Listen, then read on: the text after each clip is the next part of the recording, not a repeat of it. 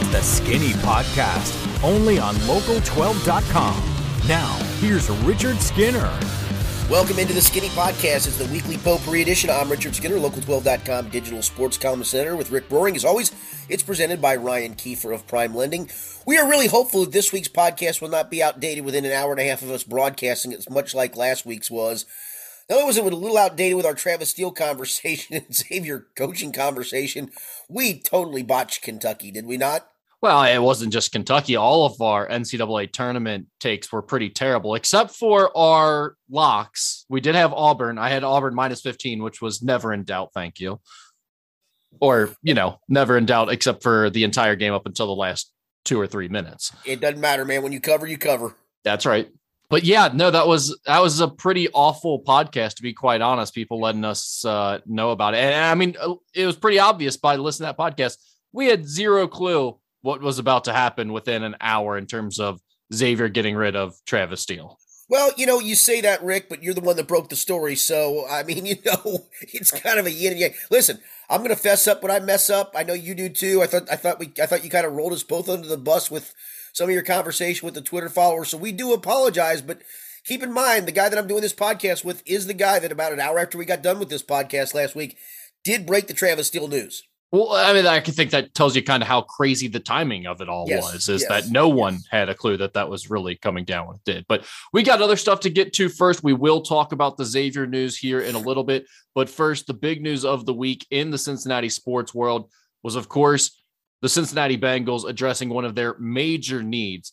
As on Sunday, they signed former Dallas Cowboys offensive tackle La'el Collins in free agency. The deal is three years worth up to 30 million, but in reality, it's more of a two year, 20 million deal, uh, yeah, according uh, to Schefter.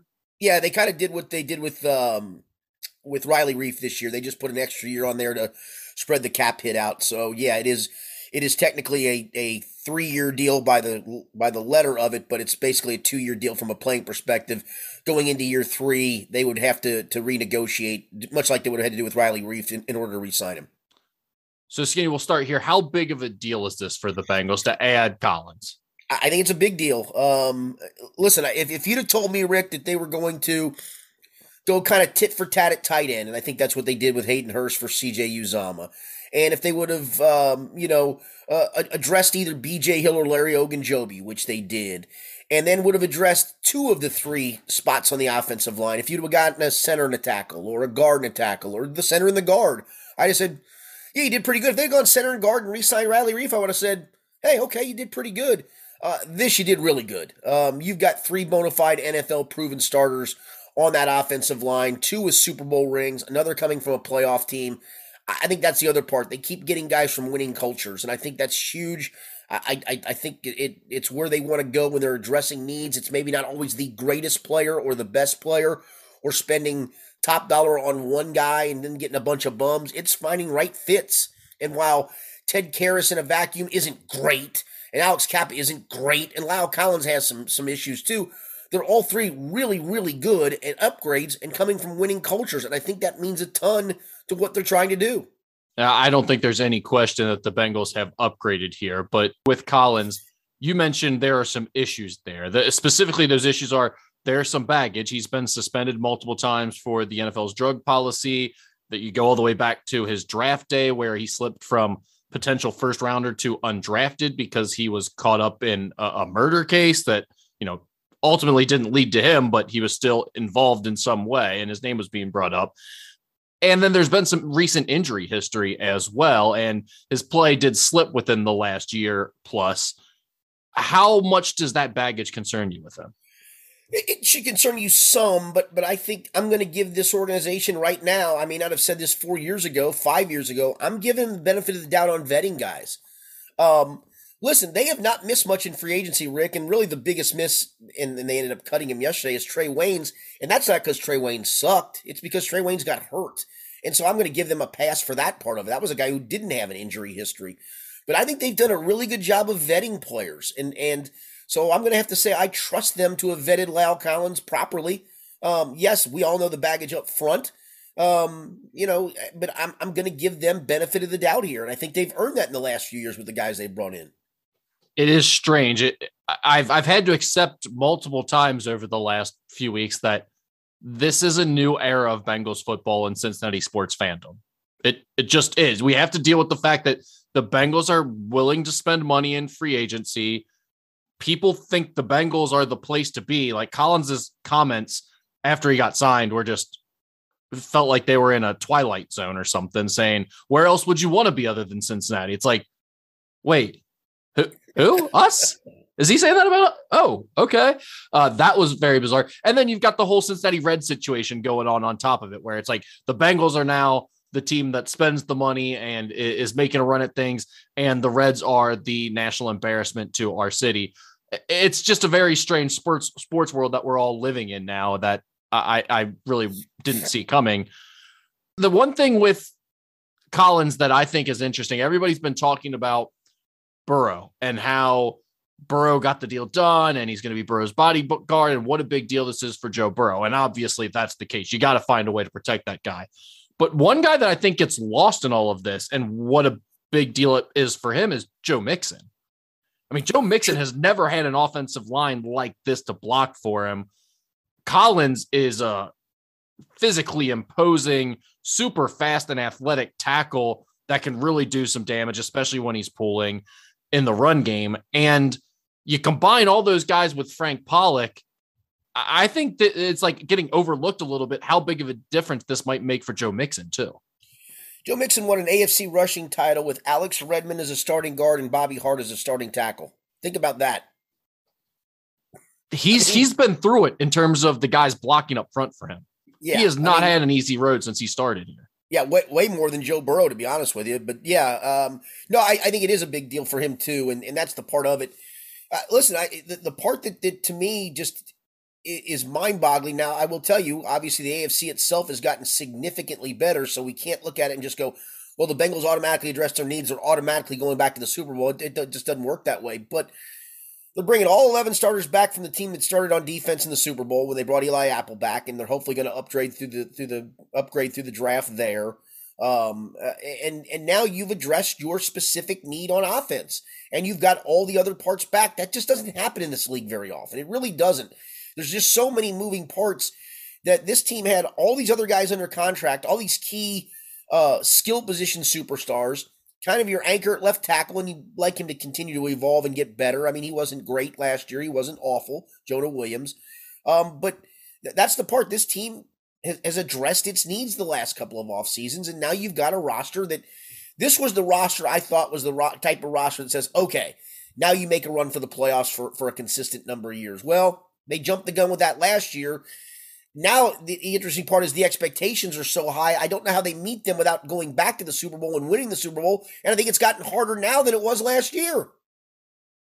That's a good point. You, you talk about the expectations, and we're all talking so positively about the Bengals right now, and everyone is. You turn on national talk shows; they're talking about the Bengals and and, and hyping them up. It's everywhere you look. So let's do what we do best, Skinny. Let's go in the other direction. Why should Bengals fans not be over the top excited right now? Give us the pessimistic view of all of this. What what's go what could go wrong for the Bengals right now with the way this offseason has started off? That other teams in the conference and in the division got better, got significantly better. I mean, I look at that Chargers team on paper and go, damn, that is almost super team related. On paper. Now they, they got to do it, but on paper, hey, Kansas City, yeah, they lost a couple of guys in the secondary. They still got number 15 playing quarterback. Denver had a had a, had a playoff caliber defense, and all they've done is gone out and got a Super Bowl winning quarterback. Um, hell, Rick, I'm not so sure that that in the in the AFC East that the worst team in there now isn't the New England Patriots for goodness sakes. Well, and let's not forget that the Steelers got Mitch Trubisky. Yeah, let's not forget that. But I, I will say, uh, Listen, Mitch Trubisky's not going to be worse than Ben Roethlisberger last year. They're not going to ask him to throw it 50 times like they asked poor Ben to do it last year. And oh, by the way, the Steelers did upgrade on the offensive line. They got James Daniels at a tackle, so they got better. And they're the worst team in the division, probably. What other position should the Bengals be looking to upgrade if they make more moves in free agency? I I, I don't think I, I they're done. To be honest with you, I, I think they'll probably get a second tier corner, perhaps. Um, you know, pe- people look at that cap number and I had a bunch of people throwing 23 mil at me yesterday, and I said no, they have not put the La'el Collins contract in the in the percolator yet. They've not put Eli Apple's contract in the percolator yet. So you still got to put those. They they signed Stanley Morgan, while it's not very much money, that's still another mill that you got to put in the percolator. They got to pay those guys. So you're down to probably a cap number of 10 mil. And I've made this mention before. Uh, they account for about an extra 14 mil for some other things. They, they they set money aside in case guys get hurt in order to sign them. They they account for their practice squad, the draft picks, all those things. So I don't think that uh, this Stephon Gilmore stuff to me is nonsensical talk. I, I, I don't see that even coming close to taking place. I think it's an agent trying to pump up players' value. To be honest with you, so I, I think if if they're lucky, you're getting a second tier corner who's probably going to be a depth piece, and then they're going to address corner in the draft all of that being said, they are committing about $25 million oh, yes. a year on average to these three linemen. So they've they've oh, yes. gone out and made a splash right. without question. No, no, I no, I'm I'm not crapping on them at all. I no, I, I realize I, that. I, but but I think everybody everybody sees that. Oh, they still got this money left in the cap. Well, it's not completely true. I just I've, I've said that a thousand times. I've written that a thousand times, and people don't want to hear that. But it just it's a it's a it's a fact. And the other part to it is you can argue, well, what if nobody gets hurt? They don't have to say, well, then then they have rollover money, and let's not forget they're going to have to probably roll some money the next couple of years because a certain quarterback's going to be up. And as we've seen in the quarterback market right now, Rick, that number is astra freaking nomical. Skinny, did you have any other thoughts on NFL free agency as a whole? Maybe Deshaun Watson to the Browns, I, anything like that?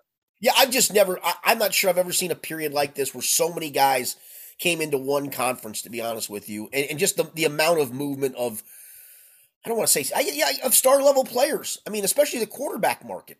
You think about think about the, the, seismic shift in quarterbacks we've had with Deshaun Watson going to Cleveland, Russell Wilson going to Denver, Matt Ryan going to Indy, Carson Wentz going to Washington. He's not star power, but he's certainly been a starting quarterback in this league. That's a lot of movement in quarterbacks in offseason. I think what you're seeing is I really wonder how much of this we talk about the Joe Burrow effect of getting players. But I really wonder if this past Super Bowl showed teams, hey, you know, Matthew Stafford was not really highly thought of in Detroit other than his talent. But boy, you know what? They finally got some people around him, and damn, was he good. And oh my, we all knew how good we thought Joe Burrow was coming out of college. And oh, look what he's done to a franchise in two years.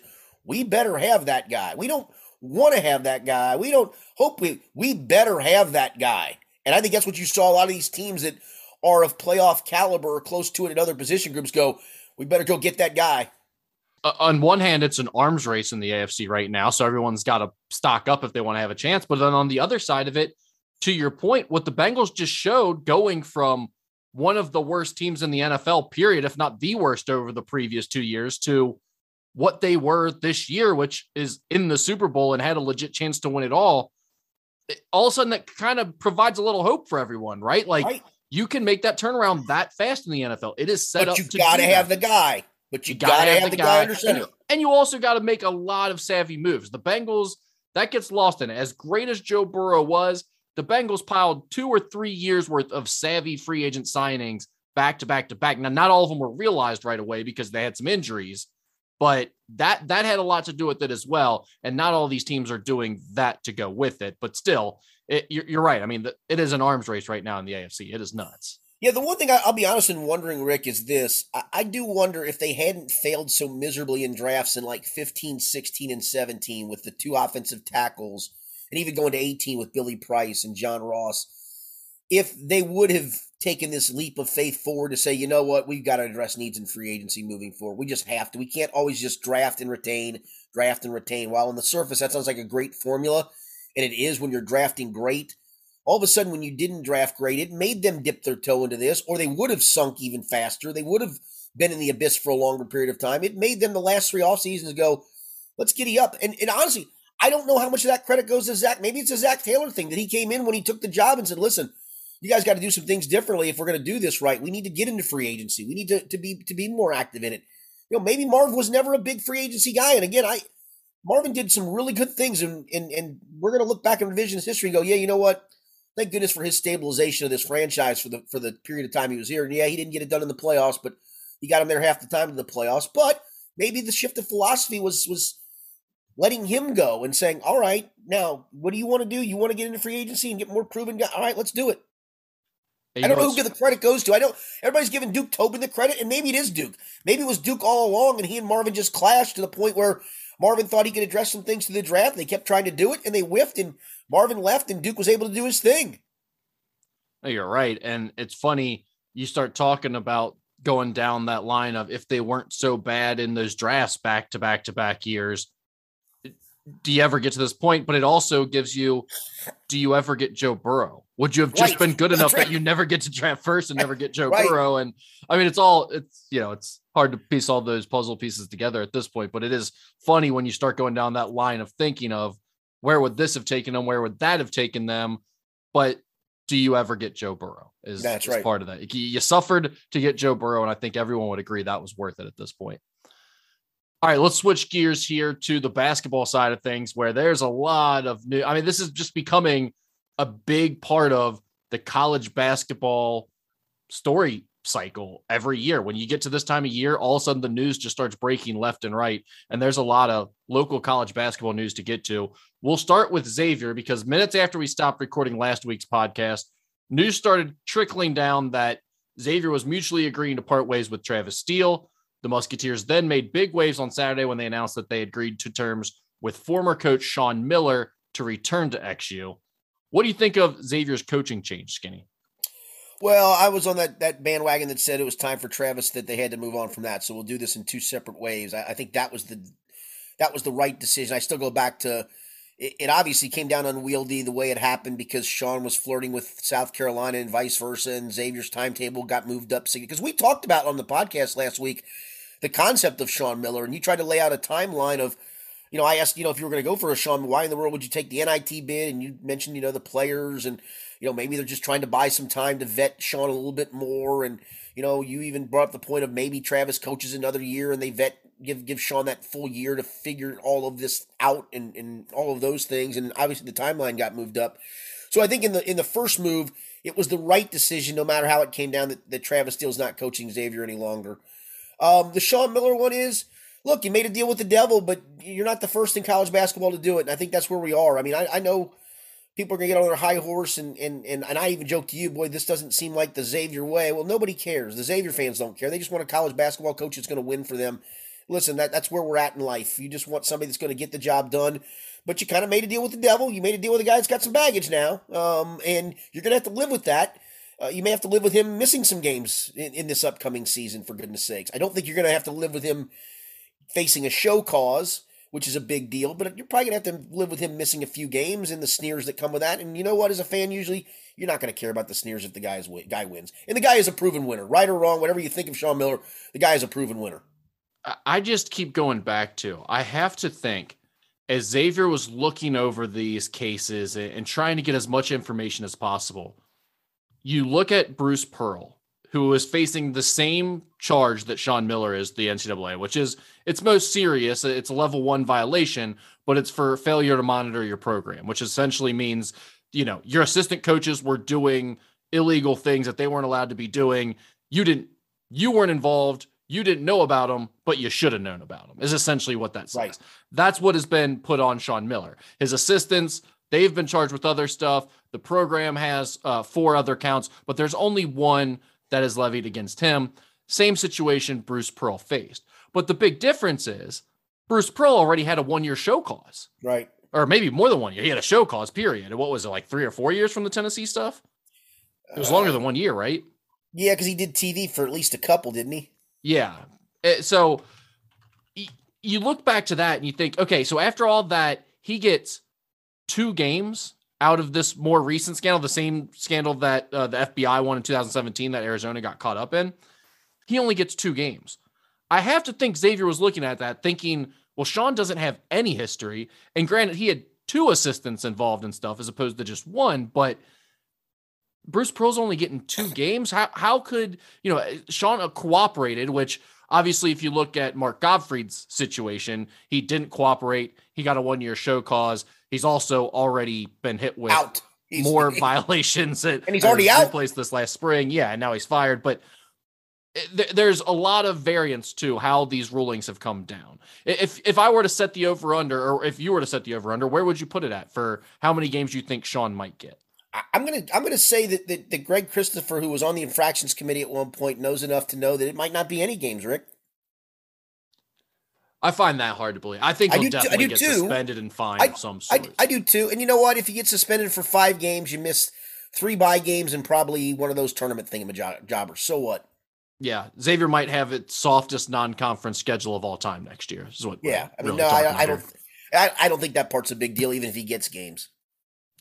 How big of a concern are his last three years at Arizona? Because they didn't make the tournament. That's that's after this whole FBI thing happened. So that could have affected recruiting and all of those things. But how much do you look back at that and think th- th- it was just a tumultuous time at Arizona and then COVID happened? Or how much of it is he might have been slipping and you're concerned about him as a coach? Yeah, I'm gonna give you glass half empty, glass half full. Glass half full says it was a tumultuous time, and it just that's kind of how things shake down before you lose your job, like the way he did. Glass glass half empty says, yeah, maybe that's why he stopped getting good players is because he stopped cheating to get them.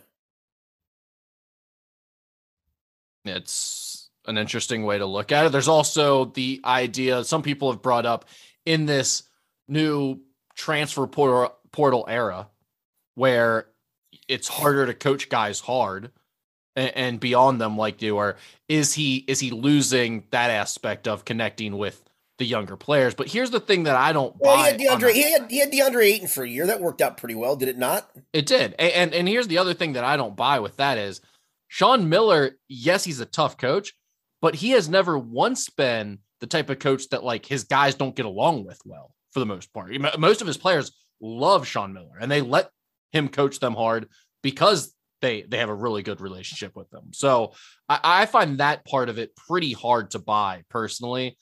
And well, I, the, the other part, Rick, is in, in a lot of these guys, and myself included, I wasn't a great player, but I'm a hard ass coach. Tom Izzo, I don't even know where he played if he played.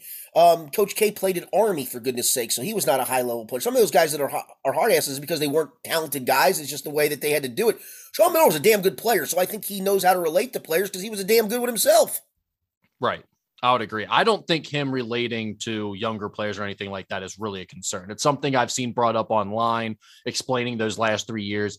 I'm not buying that personally. Uh, regardless of issues with the NCAA, at the end of the day, when you say Xavier just added Sean Miller, it makes people take notice in the Big East. And if you were saying Xavier added Dennis Gates, Lamont Paris, uh, who who else? Who what, what are the other flavor of the month guys that have just been Matt, hired? Matt, Matt McMahon, who just Matt got hired McMahon. at LSU. Um, Golden down in Florida. down- yeah, from San Francisco. Yeah, those those kind of guys. Yes. No one cares. No one notices that. No one bats an eyelash. You think Jay Wright cares about that? I mean, No, that, right, that's right. the thing. Uh, It it does. People take notice when you add Sean Miller. That's what type of coach he is. That's the type of success he has had in the past. Yeah, the, the other part to this too, though, is is this is what your fan base wanted. You you appease the fan base, and if this doesn't work, you can always just say, "Listen, I got the guy that I thought you guys wanted. I'll try to do this better the next time through." Now, maybe Greg Christopher doesn't get it next time through, but this isn't like. Listen, there's a part of the fan base that's probably cringing at some of the things we're talking about, the negative sides of this, and there are some negative sides to this. Of this isn't the Xavier way, and this guy is a proven cheater. I'm, I'm, I'm throwing that out there. The people are, are, I guarantee there's some of that, and I get it.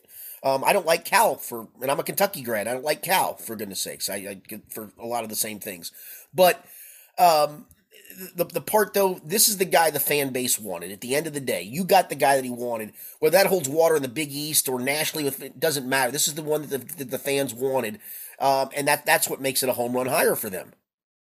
Yeah, but I do think that national part of it matters because there is perspective about these jobs and the hierarchy and everything. Essentially, what we just saw happen, Skinny, was Sean Miller and his agent held up South Carolina with a gun to their back and leveraged them into getting a job at Xavier.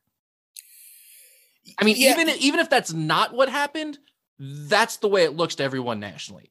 Yeah, They oh, went oh. to I'll- an I'll- SEC school and leveraged it for a job for less money at Xavier. That's a good look for Xavier from a national perspective and where it ranks as a job. Yeah, because they, I mean, from a financial standpoint, they were never going to come close to what South Carolina could offer. Right. And that's an SEC school. I mean, that's just that that's it's something. I mean, it's not it's not the biggest deal in the world, but it's not nothing either. It, it's a good look for Xavier from uh, where you rank in this hierarchy of college basketball thing at this point. Uh, the other thing I, I do think about in terms of hiring process, I think the retread route is a good route to go. I think taking a step back for a year can provide great insights and clarity for a college coach. I think not just with how you run your team and how you recruit and those types of things, but even just how you treat the people around you and how you act day to day and, and how you let things weigh on you from a mental perspective and, and, and how that impacts you all, all the time. I think, I mean, Bruce Pearl is probably the best example, but yeah, I, I was going to say, get, really can good. You give me, can you give me another one because he's the only one that came in my head when you said that. Rick Barnes has done a pretty good job. Yeah, good point. Um, I think this guy isn't near at Sean Miller's level, and that's why Bruce Pearl is a more interesting comparison because they have both had good success in, in the past. But Shaka Smart at Marquette this year, I thought was a, a, really nice change. A guy that people weren't really that high on, but he's already proven he can win both at the mid major level, and he didn't do bad things at Texas. He just wasn't winning at the level Texas wanted him to. So right. he, he beat the mob out of there and and ended up in a good spot in Marquette for him. And, and he did really well there his first year. So I think, you know, he wasn't a guy who sat out a year like Sean Miller did, which I think is really valuable for these coaches. But I do think those guys that have experience, that have been through it all, that understand how to build a roster at this level, understand what it takes to win in the tournament and those types of things. I think that does matter. And I think that can be a really good route for making a hire. Yeah, and I, I, I just go back to this. This is what your fan base wanted. You gave them what your fan base wanted. That and that, and that matters. Yeah. One interesting aspect of this has been having a head coaching hire who just made a bunch of media content for the last several months. It's been weird consuming like all these podcasts he's been doing, and it, he's talking. I mean, he's made references to Xavier and what a great job it is, and he's made references to what he wants to do when he gets his next team and things that he's insights he's had since he's been sitting out and watching all these other teams. So that's been a very unique aspect of all of this. I think the fans have enjoyed that. I've enjoyed that. It it gives you something to do when you're waiting for a, a head coaching press conference, which they can't have because Xavier won't lose a game all of a sudden in the NIT. I mean, this team, skinny. 75 73 Tuesday night. They beat Vanderbilt to advance to the semifinals of the NIT. Did you think we would ever see this group win three games in a row again? No, it, it, no, I did not. Um, it, it felt like a team that should have checked out after it took the NIT bid, right? I mean, it was guys that kind of checked out as the season went along. Why, why would you check back in for the NIT and then you lose your, your, your star point guard on top of all of this? Um, you know, I give and some of this I know is by by default, but give Jonas Hayes some credit for kind of tweaking the lineup to what we talked about all year. Go to four guards and one big and play with that, and it's worked out nicely. Yeah, Xavier still being alive in the NIT right now has to be driving everybody crazy behind the scenes.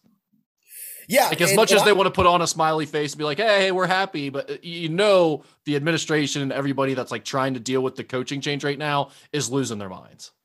Yeah, I just I, I like the Florida game where you have two interim coaches in a tournament going at each other. How good is that? How, how screwed up is that? It's bizarre. And then now you're headed to St. Bonaventure, where it's already be, being reported that Mark Schmidt is going to take the UMass job after the NIT is over. So and uh, and, and obviously he's got a tie to Xavier too. So there we go. Yeah, it's, uh, it's been an interesting trip through the NIT for the Musketeers. All right, over to UC, who now has four players in the transfer portal. Which oh no, they don't. They, la- no, last time this happened, they had to oh. start all over and fire their coach. So uh, I'm not sure if we'll have to see that again. But Mike Saunders, Mason Madsen, AJ McGinnis, and walk-on forward Rob Banks have all entered the transfer portal to this point as we're Fire recording him. this. Fire him. Listen, it must be a mass exodus. I mean, what is going on here? What do you think of the UC transfer portal news so far? Skinny? I'm going to guess that Wes Miller has swallowed really hard with this and gone, thank you. He talked about wanting to bring the guys back if they wanted to come back, and I think that was admirable.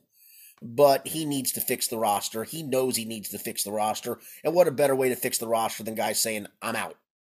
Yeah, I, I don't think any of these guys are good enough. So it's not a loss. I mean, yeah, exactly. I, I've thought that since they got there. The the key for UC this offseason isn't really about who they lose at all. No, no yeah, one. I, I, I, mean, do, Rick, I, do have a, I do have a quick question before we get to that, though, and I, and I mean this sincerely. What does this do for John Brannen's lawsuit where he, he can come back and go, those guys left him too? One year after they left me and I got fired for it, he left them too. It's a great question. I mean, you would think because Matt because Madsen was one of them. Saunders was one of them, right? Right. Hmm. Right. No, I mean, you would think that would matter somewhat. I don't know what all is in that lawsuit at this I don't point either. and what they're arguing about, but you would think you'd point to that and be like, hey, you got this was supposed to be like some big upheaval and ruining the program and burning it all down. This is just part of normal everyday life in the NCAA now. Like, Yeah. four guys leave, it's not six guys leave, it's not the craziest thing in the world. We're going to continue to see that. People just didn't realize it when it first happened, and UC was one of the first ones Right, right, to me, the key for UC isn't really about who they lose at all this offseason. It's right. who they add. I mean, they have to get my point. sig- you- a significant amount more talent. Yeah, and that's my point. I mean, for, for Wes Miller, it was nice of him to say, "Hey, I'll I'll have these guys come back if they want to come back." When deep down he knew he was hoping and probably expecting some of these guys to say sayonara, because that's the that's the big thing he needs. He needs better players, and you got to have open roster spots to get better players, or you got to run guys off. What a better way to not have to run guys off than have guys just say, "I'm out anyway." Right. I will say I'm I'm high on incoming recruit Daniel Skillings. He's like six five, six six ish wing who can confident score, really good length, long arms, all that. I think he's going to he has a chance to be really good. Josh Reed is another incoming recruit that I think could be a solid rotation guy. And then Sage Tolentino from Hamilton, the seven footer. You know, you know how seven footers are at this stage. Usually they're Yeah, a little bit of a project. I, I saw him in high school. I was not a big fan. I I, I think he does have some skill, but um, yeah, I I'm I'm meh on him. And but yeah, he is seven feet tall, and you don't teach that. By the way, as we're recording this podcast, I just got a push alert from Local Twelve, where uh, apparently Miami and their head coach Jack Owens have agreed to part ways. So there's some more on the coaching carousel. Well, and that's given Travis Steele's situation, that might be an interesting. That is interesting. Now that you bring that up. But yeah, and anything else on UC and where they're at right now? No, I, I listen. that that was the part that had to get. I mean, I, I, it was hard to judge Wes Miller coaching, other than I thought he just guys have played hard from start to finish. I think we talked about. I think they ran out of gas um, because they weren't good enough offensively, and that's why the defense started to suffer. But the bottom line wasn't him doing anything different. It was him going and getting better players, and this is a great way to do it with guys leaving and opening up spots. He needs the the more better players he can get via recruiting or obviously through the transfer portal, the better. And now he's got some openings to do that with. Well, and as of right now, as we're recording this, we don't know what David DeJulius is doing. He hasn't said one way or another if he's coming back. If he doesn't come back, you are really going to need some dudes in the transfer portal. Yep. Not just a, a guy that can help you. I mean, a go-to type scorer, and maybe multiple of them because you needed another one this year, as it was with DeJulius. So uh, they they really have some work to do. There is not an easy or clear path to a successful team next year. No, Either. you're right. You're and right. then you've it- got a whole, but, but, but it does a whole it- other big group of guys leaving in terms of where your scholarships are at. So like that first year in the Big 12 could get really interesting all of a sudden if you don't find some guys here this year. but it, it does give you the opening to go find some guys this year, though. Yes. Yeah, which they needed. All right, switching over to the other side of the river, NKU has a couple of players in the transfer portal now, Skinny, but they also have one big name returning for a Yeah. fifth season. David Bam and Adrian Nelson are both entering the portal, looking for opportunities to play elsewhere. However, Trevon Faulkner has announced that he's coming back for a fifth year with the Norse. What do you make of the Norse's transfer portal news so far? Yeah, I mean, I guess Adrian Nelson uh, can get offset by who's the kid that sat out this year as a transfer. Rick, you'll know the name, and I don't know the name. The kid is it the kid from Detroit? Who's the kid that sat out? Was Well, a big. He, played the kid that Chris Brandon played from Detroit this year. Yeah, he was that- the backup No, there's another, there's another, there was another kid I thought that sat out. A big. No, there's no kid sitting. At, there's there's a freshman Emmanuel Zorgval who redshirted this year. Maybe That that's what I was thinking of. Yeah, Maybe that's what I was thinking of. The coaching Uh, staff is high on him for sure. Yeah, that, that's probably who I was thinking of. Yeah, the fact that Faulkner's coming back is the big part of it because now you got the band back together in the backcourt. And and listen, in the in that offense, do you do you need? Uh, listen, Adrian Nelson was a nice role piece and did his job. I, I think you can find that guy. Yeah, and, and like you're saying, I don't think this is as much about Adrian Nelson going on to play at a higher level. I think it's more about he wants some playing time and he's getting squeezed. He was already getting squeezed out this year. He got relegated to the bench and was seeing less and less playing time. You go on another year and they introduced Emmanuel Zorgval, who you brought up, a, a freshman from Suriname that sat out this year as a red shirt. He was really, really skinny when he first came in at 6'11 as a shot blocker. He's added some weight sitting out this season during his redshirt year, but they're really high on him. I think he's going to be a bit of a project. It may take him some time to to really figure it out. He's he's very raw and and short on actual basketball experience, but a talented kid. And I think they're going to try to get him in as much as possible right away as a redshirt freshman. So th- there's that. And then you, when you talk about Sam Vincent, Marques Warrick, Trevon Faulkner, Trey Robinson, and Chris Brandon, to me, you've got five starting caliber guys right off the top, right there. Vincent, everyone talks about things clicked much better for the offense when he moved off the ball and Bryson Langdon played the point this year. We don't know what Bryson Langdon's doing yet, if he's coming back for a fifth year, if he's looking to go elsewhere. Uh, but it, whether they have Bryson Langdon back or not, I think through the transfer portal, they're likely to address point guard or combo guard, some type of ball handler to add to the mix. Or Deontay Miles in center. I, I, do not see that happening. I, am um, spitballing here. Do, do, you know if they were in on Mitchell Riley from Covcath? They were not.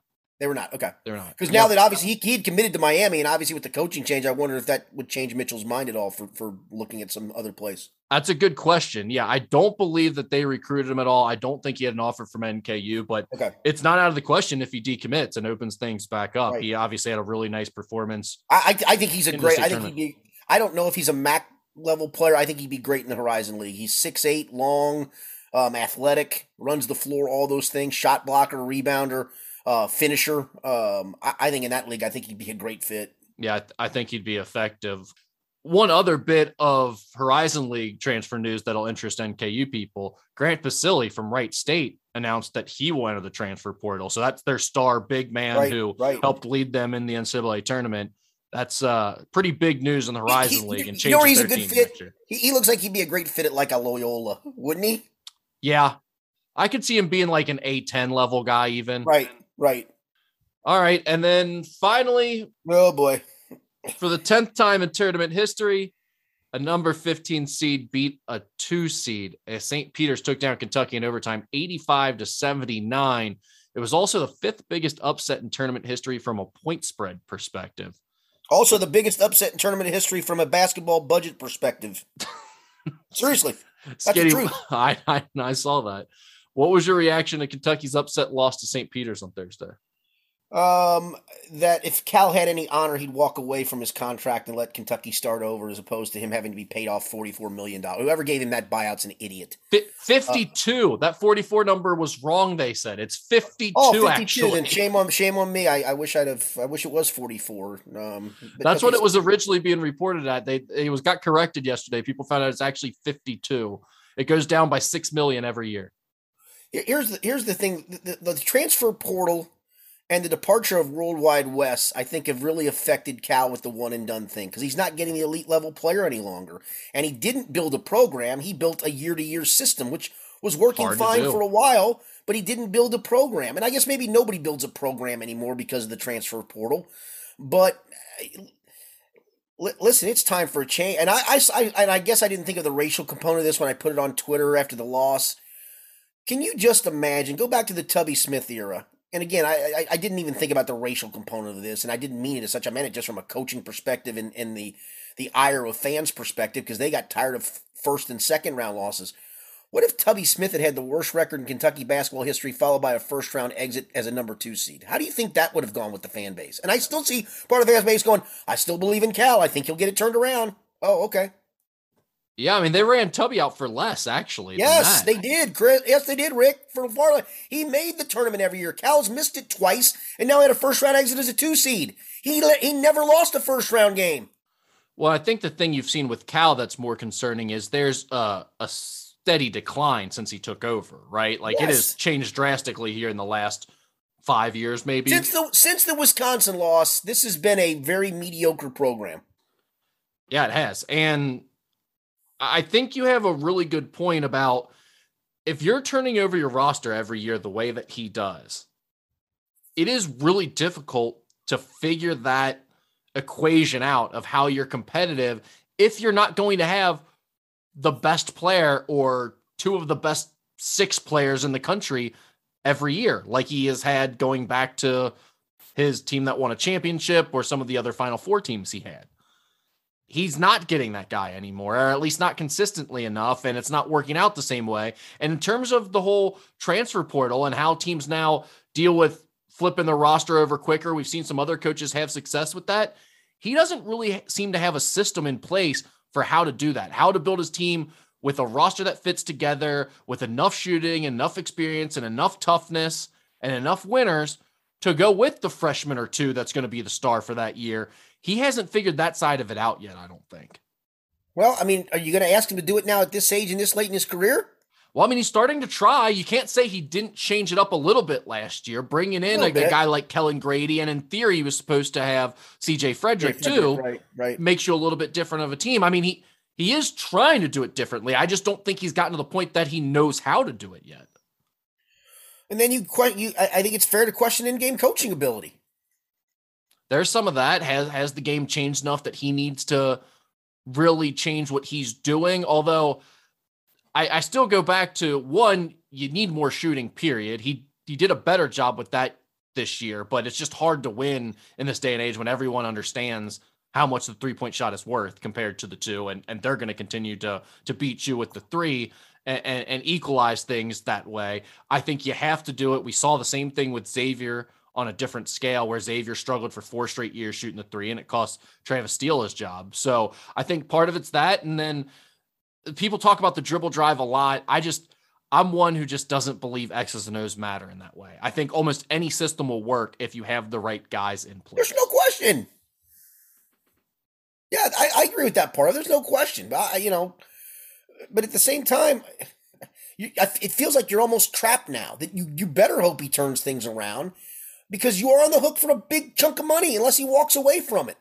I think what happens eventually, if it just stays on a st- steady decline, is he does eventually walk away, but it's not going to be before we're a few more to several more years down this path. And at that point, if, if you're if you're, and that's what I kept going with the whole one and done. At what point, if he leaves, do you suddenly look up and go, "Wait a minute, they got two guys on the roster for next year, and this new coach has to build a pro." Well, good luck to you, guy. Well, and here's the other side of that that I always think is hilarious when you're talking about Kentucky fans, especially.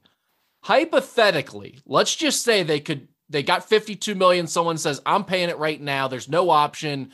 He tells the president, you just have to do it. It's their most important donor. I'm going to pay it. You don't have a choice, or I'm leaving. I'm pulling my money. Who would actually make UK fans feel good great if question. they were to change coaches? a great what question. coach would be good enough for UK fans right That is a great question. That, that, that's a legit great question. I mean, Bill Self, maybe. You're not getting him, but Bill Self, would UK fans be happy with Bill Self? Yeah, I mean, you got Jon Scheyer taking over a blue blood. You got Bill Self with a blue blood. Kentucky's still a blue blood. Hubert how Davis. Mick, how about how about if Mick Cronin gets UCLA to another Final Four? Man, I can you see him as the head coach no. at UK? No, I, I don't think the personality would work. No, I don't either and I'm afraid to see what the the short jokes would amount to from those rednecks yelling at him. And God, yeah, is, God forbid his brother gets a horse pick wrong. Yeah, well, they'd be back in horse country though. I mean, you know, I guess you could argue if this is two more years down the road and Kenny Payne does spectacular things in Louisville, do you lure Kenny Payne away? Yeah, I mean that's big, and that's a big and that's a big if. Yeah, that's a, that's a really big if because I think he just walked into an almost impossible situation. Okay, I'm, I'll, I'll, th- I'll throw the name out. You're gonna laugh. Brad Stevens. R. Pitino. Oh yeah, actually, that's one of the few names that I think you could you could make it work. And yep, I mean, how old is he at this point? Seventy something. Yeah, his face looks like he's about ninety-seven, but I think he's close to seventy. Yes, with a huge buyout. Yeah, I mean, obviously, we're talking in a hypothetical, so I'm we're, we're talking about names you can't necessarily get, but yeah, he's well, 69. Well, how how appropriate is this? Rick Pitino is 69 years old. This yeah, is the year to get perfect. him. That's perfect. Um, I, I I would say, I mean, we talked about Sean Miller coming home again. I mean, can you come home again? Yeah, Rick Pitino, I'd put probably at the top of that list out of people they'd be happy with. Yeah, I think it'd be Rick Pitino. I think it'd be Billy Donovan. Yeah, Billy Donovan for sure. I would he leave the NBA at this point? Maybe. Yeah, I think Brad Stevens. Um, but I mean, all of these are names that you almost certainly can't get. Right. So yeah, I, I I don't know what a good hypothetical name would be that Kentucky fans would actually be happy with. I'm not saying Cal's perfect or anything like that, but I just I I don't think there is a good answer when you're actually talking about UK fans and what hey, makes them happy. There, there's a uh, there's a guy trying to restore his image down in Texas that won a couple of junior college championships and has taken a school from Division two to Division one and did some almost beat Gonzaga this year. I'm gonna go out on a limb and say that's not a good idea for either party. You, I think he's trying to say, get sober. Go go ahead and say the name, just just so Billy Clyde. Yeah, yep, there you go. Skinny, what the hell happened in the St. Peter's game? Does it make sense to you that Tshiebwe went for 30 and 16 and they still lost to St. Peter's? They still lost.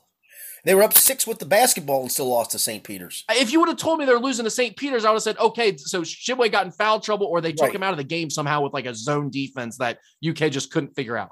But well, that wasn't it. He got well, 30 and 16. Well, I will say, though, they did go to that matchup zone late and Cal couldn't figure it out. Yeah.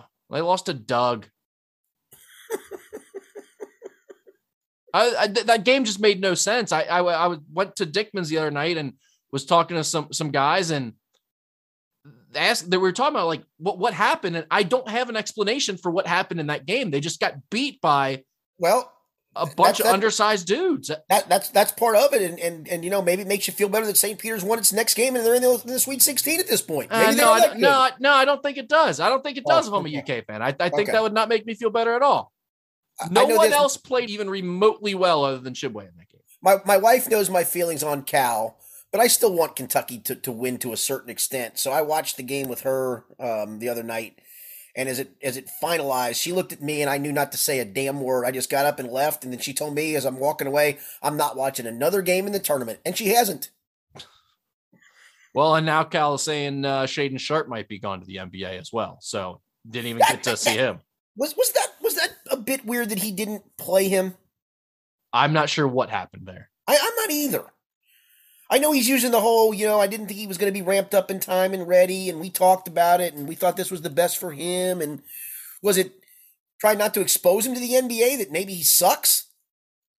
Well, I think I'm, I think that's always a good out. strategy. By the way, the unknown is like NBA no GMs cannot resist that. So no, no I think question. that's a great strategy for Shaedon Sharpe in terms of a making money perspective. But in terms of a Kentucky winning basketball games, I, I didn't get it at all. I, don't I didn't know what happened there. Yeah. All right, let's uh talk about the NCAA tournament a little bit. Sure.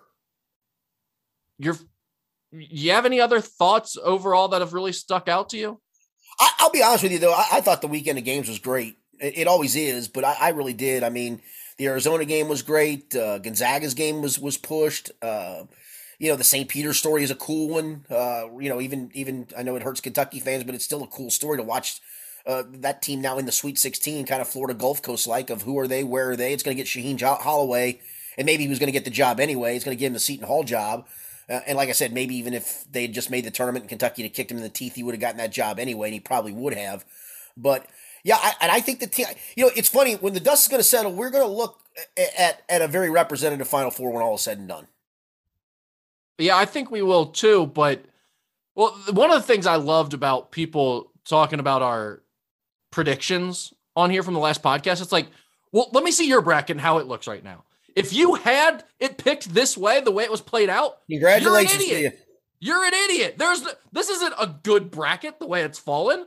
This is an insane bracket the way we have it set up for the Sweet 16. I mean, I, I still don't have, make any sense. Yeah, I still have two of my two of my Final Fours left. You know, I, have I've liked Arizona all. That along. ain't good for the Sweet 16, Chief. I know you, but you, you and I both like Houston, and here they are with a chance if they beat Arizona to make the Final Four again. I, I called Michigan a dark horse to win a couple of games, and they did, so I wasn't completely off off balance with it. But there just were enough upsets that made you go, "This is this is why the tournament's so great." It is, it is. Give me. Do you have a favorite matchup for the Sweet Sixteen? Not your favorite bet. We'll do that in a second. But what's your favorite matchup out of these games? Oh, I think Houston Arizona. Absolutely, that's yeah, a great I mean, game. it's a it's a Final Four. It's a national championship level game. I agree with you. That that was the one that I had circled without question. I'm interested to see what Providence can do against Kansas. I think they I, get their teeth kicked in. I do, but I'll give them this, man. They're one of the teams I doubted. I had a 13 seed beating them in the first round in South Dakota State, thinking they're going to make a bunch of threes, and the luck factor is real for Providence and all those things. And I look up, and Providence is where they're supposed to be based on their seed, and the Sweet 16 is a four seed. Yeah, and that's why I, you know, everyone's been riding that train so hard that Providence has defined the KenPom metrics and all of that, and winning with their luck. Uh, can they keep it going? It's become a fun storyline. I'm anxious for that game. Obviously, we'll watch the St. Peter's game just because. I don't expect that to be a very good game, though. A, a lot of, I mean, like, can there be a worse matchup than Miami Iowa State? And It might be end up being the best game of the tournament. It might go into 15 overtimes for all I know. I'm not talking about whether or not it'll be a good basketball game or an entertaining basketball game. I'm just saying from a matchup perspective, who the hell cares about those two teams? Who wants to see that game in the Sweet 16? I'm noting you, but uh, again, I'm the I'll tip the cap guy. I I thought Iowa State was trash. I think they both um, stink. That's why I don't want to uh, watch Miami, the Sweet 16. Miami's got a couple of Miami's got a couple of dudes that, that I, I, like. Stink. Um, and and God love Jim Larrañaga. Maybe he can coach a little bit. I do agree with that. I do agree with that. But I, I have, I mean, again, this is good because of the way these takes have been going here on this podcast. That game will end up being a multi overtime game. I'm telling you right now 47 45, Miami. I, am just, I just, it's a, it's a crappy matchup for the Sweet 16. All right, well, give me your favorite it, bet. Give me your no, favorite. you know, you know what, what, what should be a good matchup, and I just can't get myself to like them. I don't know why. Maybe it's because their coach looks like a nerd bucket and he's doing a great job. I can't get myself to to to embrace that Texas Tech is actually pretty damn good. Yeah, they are. That's an. I will say that's an interesting game. It too. is because Texas Tech is actually favored by a point there. They, I, yeah, yeah, you're actually right. They are. And I mean, we've talked enough about Duke's talent. They've got five first round picks potentially on that Duke team. I, that's actually one of the bets I kind of like. Duke being an underdog right there in Coach K's final tournament, where it seems like everything's breaking their way. Well, that feels like they're trying to reel you in with that wager, though, my friend. Well, it certainly does. And I think Texas Tech has been the better team, but that just seems like it's too it's too good. I was just saying, I, I think all these lines are really interesting. Gonzaga nine and a half against Arkansas. Is it an Arkansas team that doesn't make shots, or is it an Arkansas team that makes shots? Because it could get run right off the floor. Nova five over Michigan seems pretty light to me. I love Nova, um, but Michigan's playing with some house money and playing really well. Arizona Houston. Arizona's only one and a half over Houston, and I can make a case for both of those teams and and feel good about it and and place a wager on both sides. Maybe I'll place a wager on Arizona at a pick 'em and take Houston, bet them up to like three, and have a little bit of a spread in there, a little little little move. Then the Friday games, I love Kansas laying the seven and a half because I think the luck factor runs out for Providence, but they keep finding ways to to win, and and if they even make this close like they probably will, it's seven and a half. UCLA's only two and a half over Carolina. Carolina's playing great. But UCLA's got dudes back from a Final Four team, and here they are again on the cusp, on the doorstep of it. So, so yeah, I mean, it, it's hard for me to make a case in a lot of these games. I love your Duke plus one, but it feels like they're just reeling you in, bro.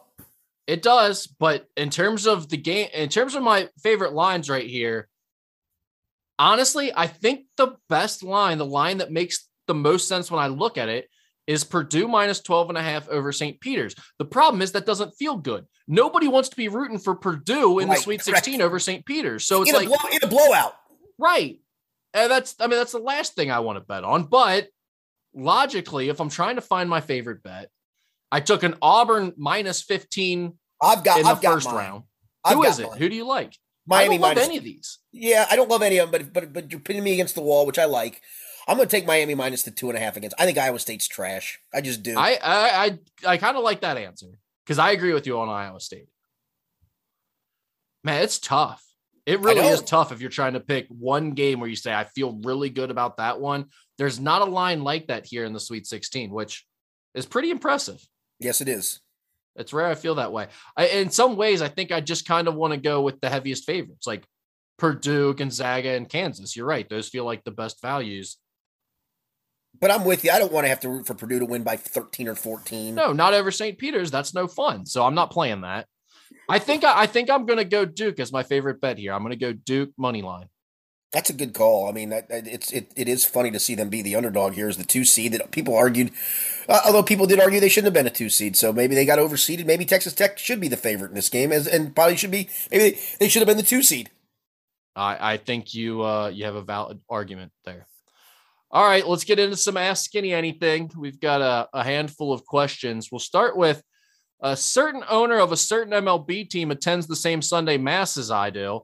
Is it appropriate to air my grievances with his ownership style while still in church or outside after mass? Also, do you think he's actually taking from the collection plate? That's a great one. Um, I think it's fair to address him in a civil manner outside of mass. How about I- that? Yeah, I mean, I think the good thing is you've uh you're doing it under the guise of God being on both of your minds at the time, right? Like, so there's not going to be like a physical altercation at that point with an 80 year old man. Right. And, and do, do you maybe just go to him and, and, and say, uh, Bob, did you find Jesus in a right handed pitcher while you were in there? Or just maybe that's how you bring it up and say, look, while I was saying my rosary, I did throw in a couple extra Hail Marys for hopes that you might be able to land us a right handed pitcher on the way. He's going to look over and go, Got problems with my lettuce at the moment. Can't spend no money on no pitcher. Get out of my face. Supply chain. Supply chain. All right. Uh, a good at, one, though. at what outside temperature do you feel comfortable wearing your summertime short pants, Skinny? Uh, f- f- uh 50 ish, 52 ish. Really? So have Yeah. you already busted them out yet? Oh, yeah. Yeah, I was outside uh, with the with the dog. Uh, what was it, a couple mornings ago? When it was probably actually in the high forties and felt comfortable. Summertime short pants. It's a season. I've got, in fact, I've already got two two summertime short pants that are already in the laundry. There we go. So Uh, Skinny, at the height of your athletic prowess, at what height would the rim need to be for you to dunk? Oh boy. Um I was never a great leaper either. I, I'll I'll That's, say that's a shock to hear. I'll say eight and a half feet, eight feet. Eight and, a half, eight and a half's better than I thought you were going to say. Well, because because here's the thing for me, and, and this is probably true for a lot of guys my size, or probably even you. I can't palm the basketball, so I'm gonna have to be able. I have to dunk two handed too. I have tiny hands, really tiny hands. Well, So that a problem. Okay, thanks, Joe Burrow. Um, Yep. Yeah, I mean, I, I, I, I guess I could, in theory, try to cup it a little bit, but I would have to dunk two handed. I will say one of the most fun things I ever ever did playing sports was, um, this was when I was in high school. We went down to a friend's aunt's house down in Winchester, Kentucky, and this was this was in the like the I guess the late eight or late seventies, early eighties. And they had one of those. They for some reason she had an adjustable rim, so we played a a three on three game with the with the height at like seven and a half feet, where you were feeling Oh. like you were seven feet tall, dunking everything, throwing lobs. Um, so yeah, I, I I can dunk. I just have it's got to be a certain height. It's just like I got because I got to do it two handed. We used to do that constantly. Anyone who had the gorillas, you know, the ones with the crank Yep, on the yep, bottom that come yep. down real easy, uh, those were the best if anybody had those growing up. And then we had one friend in the neighborhood who had a, an adjustable rim built in. And then at the other end, we brought someone else's adjustable hoop that was like on wheels Oh wow! to the other end of the the little driveway spot they had behind their house. And we played like a full court. It was maybe only 40 feet Yeah, between the two. though.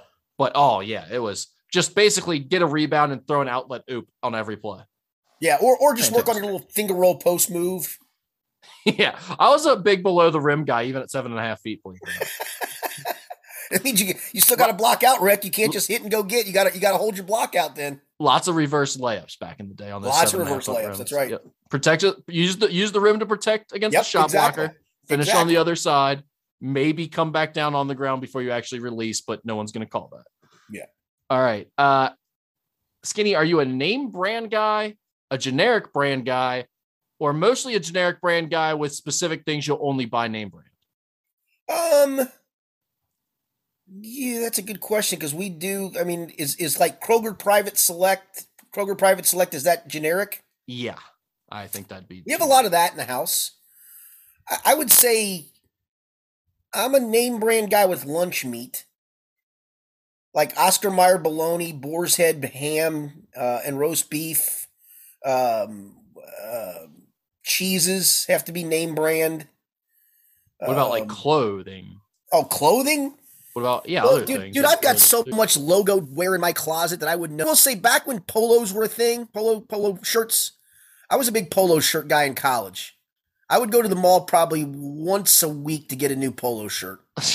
nice. I really would. I had a full. I had a Stunting closet. on full- on Friday night at the bar. I, yeah, I, I I had a closet full of different colored polo shirts back in the day. Did, did you pair them up with like a matching hat? No, I was never a big hat guy. Really? Yeah, Didn't, didn't think- go quite didn't go quite that far, but yeah, I was a big polo. I was a big polo. guy. I was a big Ralph Lauren sweater guy back in the day. I can see that. I can see that. What about Tommy Hilfiger? Did you rock some Hilfiger? Or was that I did not not a ton, but I had a couple Tommy Hilf- Hilfiger uh, button down shirts, nice? and of course some Tommy Hilfiger cologne. You had to have that. Well, no question. I, I think I'm mostly You seem like an Axe body spray guy to me, Rick. no, not a body spray, not a cologne guy at all. Uh, I I was I I think I'm actually specific generic brand guy. I really like finding like one thing that's kind of off the beaten path that I really like, and then I go all in on that. Like like what like what? Like uh, I had found a certain black V-neck shirt from Kohl's that was like Apartment Nine, they're like house brand or whatever. Okay. And okay. I just wore nothing but that for like four or five years until they quit making them. And now I'm like screwed. I have nothing. I have no Yeah. uniform anymore. I had a uniform for like four years. Now I've got nothing. it's it's terrible. I've been trying to find an, a good replacement for that. But like pens, the same. My, my guilty pleasure in life, I know you've talked about this. yeah, is going like finding like black market pens from like Japan or China that have like a nice felt tip or I- needle tip. In fact, I'm going to have to look in my drawer right now and see what see what I've got for pen. Let me see. I'm just going to pull out a random pen, Rick.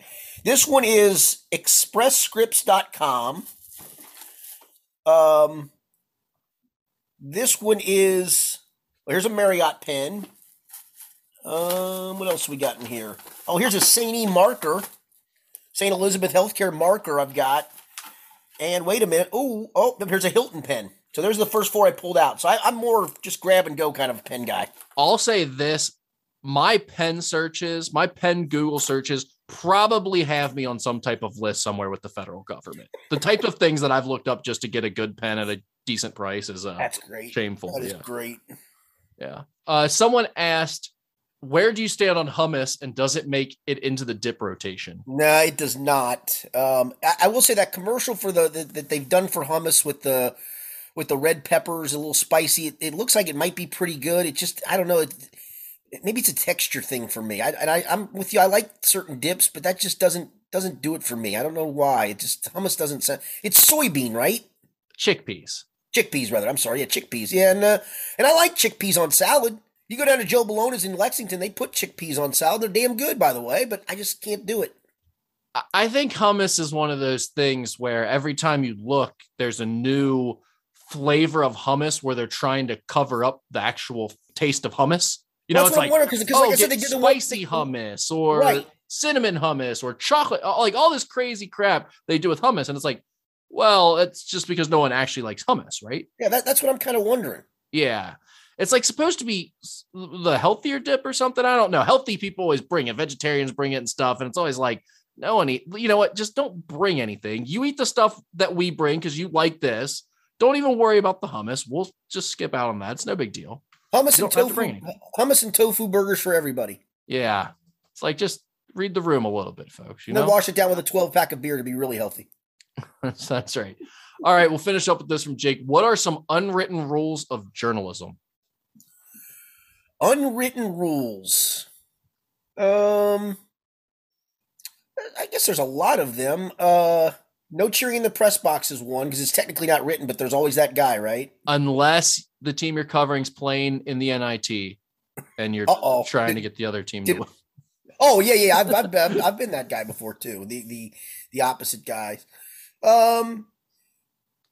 No, I, I I do think in a lot of ways there's a lot of people in our industry that are a lot of that are full of it and full of themselves. A lot of times with some of these rules, um, I do believe there's you know certainly it's a, it's a written rule. I mean, and and, it, and the, this line has been certainly grayed by a lot of websites is stealing other people's information without giving them attribution. It's not really a written rule, I guess, for lack of a better term, but it happens so often now that the line's so blurred. Yeah. Also, don't sext your sources. There's that. That's an unwritten rule. That, that that's yeah, that's a good call. Shouldn't do. It's happened in this market before. Just saying, don't be that guy. That's a good call. That's a good one. That's a good one. You don't want to be that guy. I so- got I got nothing else on that topic. yeah, sorry. That I, I mean, there's just you know, really, the, ju- journalism's the wild, wild west. If we're being is honest. these days. It's Yeah. more the wild wild west these days than ever before. The line of of journalism and opinion. That, that's the part of it too. Is there is a line that's been blurred from from journalism and just objective reporting in anything to everybody having to have a hot take or or their opinion, and then people get mad at that when really that's what you're getting. You know, I, I've had I've done some stuff for our website where people have not liked what I've written. They're like, well, that, uh, but I'm a columnist. I'm supposed to have an opinion on certain things. Do you not get that, people? Yeah. The, the funny thing is that's not, they don't want just reporting because then they complain, oh, you're not giving us enough. Like, right. I want your thoughts on what you right. think is going to happen. Right. And then, you know, so it is what it is. No one really understands what people's jobs are in the media. They just like to get really mad at the people in the media. And yes. that's kind of what you sign up for. And that's fun. That's exactly right. Yeah. I, I just have to live with it. Yeah, so do exactly. you. All right, that's Rick, all we got. Uh, by the way, congratulations on breaking that story um, on the Travis Steele story. Um, I, I, know that uh, that you work hard to get get your sources, and you did a really good job with that. So, just wanted to leave it at that. All right, we will be back uh, next week as we inch closer to some Reds opening day. I don't know how I don't know how we're going to fill the summertime void because of how bad this team might be. Um, oh yeah, Luis Castillo may not be ready for opening day in case anybody's wondering. Uh, but yeah, we'll be back next week. Talk some more college basketball. Uh, talk some more. Uh, talk some Reds, and uh, we're inching closer to the NFL draft, which we have to start to talk about a little bit too. So join us for that. For Rick Broering, I'm Richard Skinner. It's been the Skinny Podcast, the weekly Poultry edition, presented by Ryan Kiefer of Prime